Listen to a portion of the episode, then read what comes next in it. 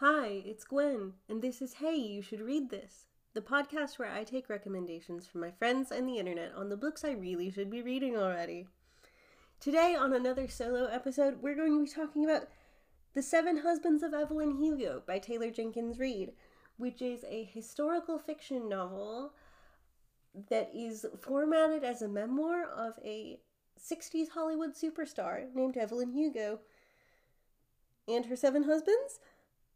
It's Evelyn Hugo's memoir. And I've never read a Taylor Jenkins Reid before, so this was fun for me. I'm not usually a historical fiction girly. I heard it was popular on TikTok or the internet in general. It's, you know, everywhere is talking about it. I just haven't read it. That's the situation. So I thought I'd give it a try. So I wasn't really sure what to think of this. I don't tend to read historical fiction, as I said, uh, but I do like a memoir. So in we went. All of the characters felt very real, which helped sort of with. Like, if you're going to be reading a fictional memoir of fictional people, it helps a lot. It does a lot of heavy lifting to have your characters feel very grounded. I at points wanted to like go on Wikipedia and scroll these people's pages that unfortunately don't exist because they're not real. But all of the characters were flawed and interesting and complicated and went through a lot of intense real world stuff. So, if you're going to read this, I recommend checking your warnings. I really enjoyed it though. I do say check your warnings and figure out whether there are topics in there that you need to avoid because I like when I have big emotional reactions to book. I actually this book made me cry and I'm I love that fact for me because it made me feel something. I almost cried on public transit, which I don't recommend doing. Take a breath, pause, do something else. But just go in being prepared knowing that some very intense, heavy stuff happens a lot to these characters.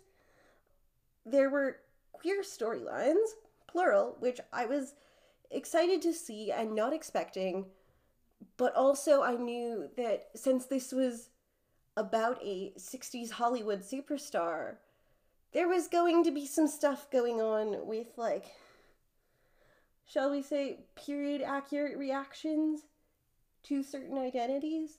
Um, it spans her career through the 80s, but that meant, you know, you were going to again be dealing with some heavy stuff related to that. But I thought all of those topics were handled very thoughtfully.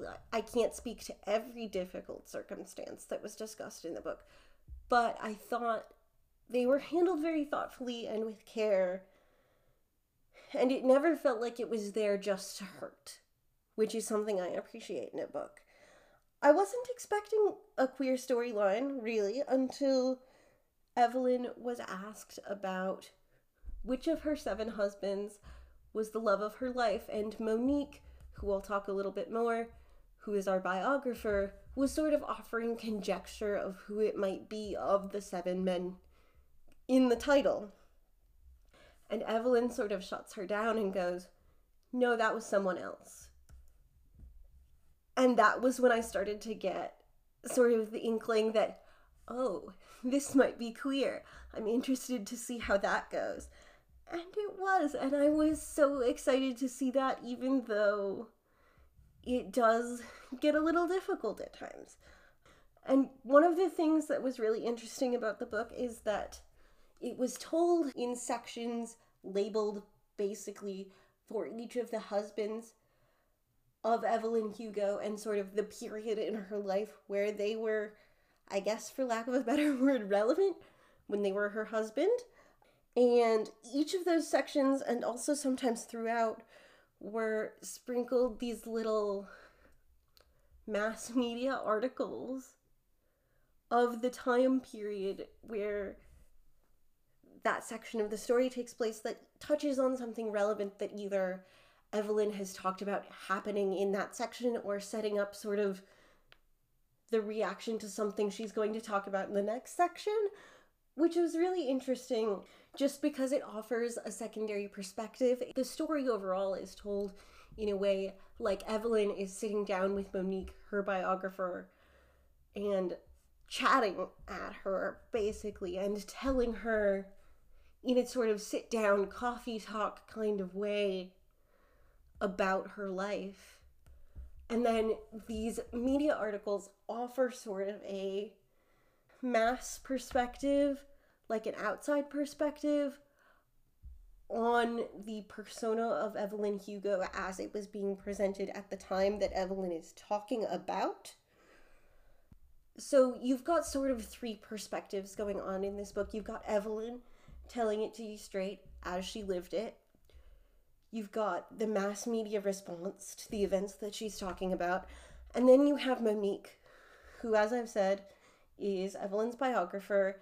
And occasionally it will kind of cut away from Evelyn telling the story to offer the perspective of Monique as she sort of like wraps up for the day and is like heading home and sort of absorbing all of this information and shifting her thoughts and interpretation of Evelyn Hugo, the person, which is interesting because you have sort of an insider perspective, a way outside perspective, and then Monique in the middle.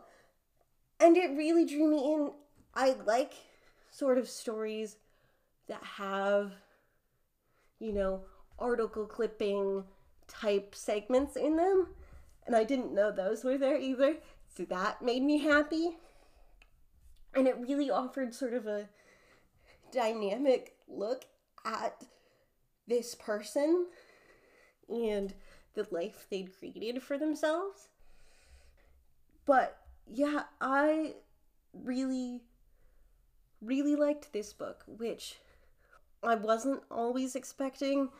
You know, it's one of those moments of like, it's popular on the internet, so it must be popular for a reason, but it's not really my jam. Usually, to pick up a historical fiction novel completely without magic, I do like a historical setting, but usually it requires dragons to get me interested. So the historical element isn't always my thing. And celebrity drama isn't something I usually go for. I don't even go for it in real life. So, you know, this was way out of my wheelhouse. But I really liked it and thought that things were handled with care when they needed to be, and it offered some sort of life wisdom from a Hollywood star kind of thing, looking back on her life. Even though she's fictional, I think she has some good thoughts. She also has some very complicated ones that it really does make you think.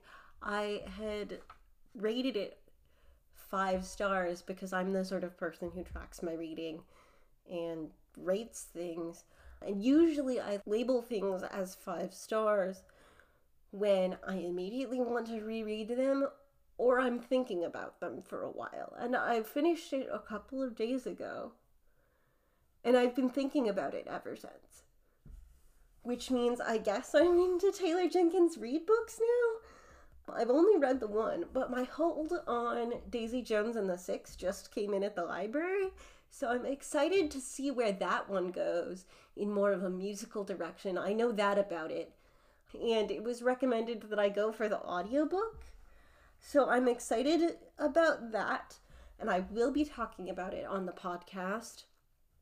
However, I'm going to, I think, have an episode of a completely different book in between those, at least one, just as sort of a palate cleanser so I don't get all of my fictional Taylor Jenkins Reid celebrity drama mushed together. But I'm excited, as I've said about 10 billion times, to see where this goes. And maybe I like historical fiction more than I thought I did. Maybe I just need an engaging story. That is all from me. But yes, that is the end of this episode. I will see you next time, or rather, you will be hearing me next time Remember that transcripts are available at thegirlinthechair.com slash podcast. And you can email the show at hello at thegirlinthechair.com to offer your thoughts or opinions or recommendations on what you think I should be reading.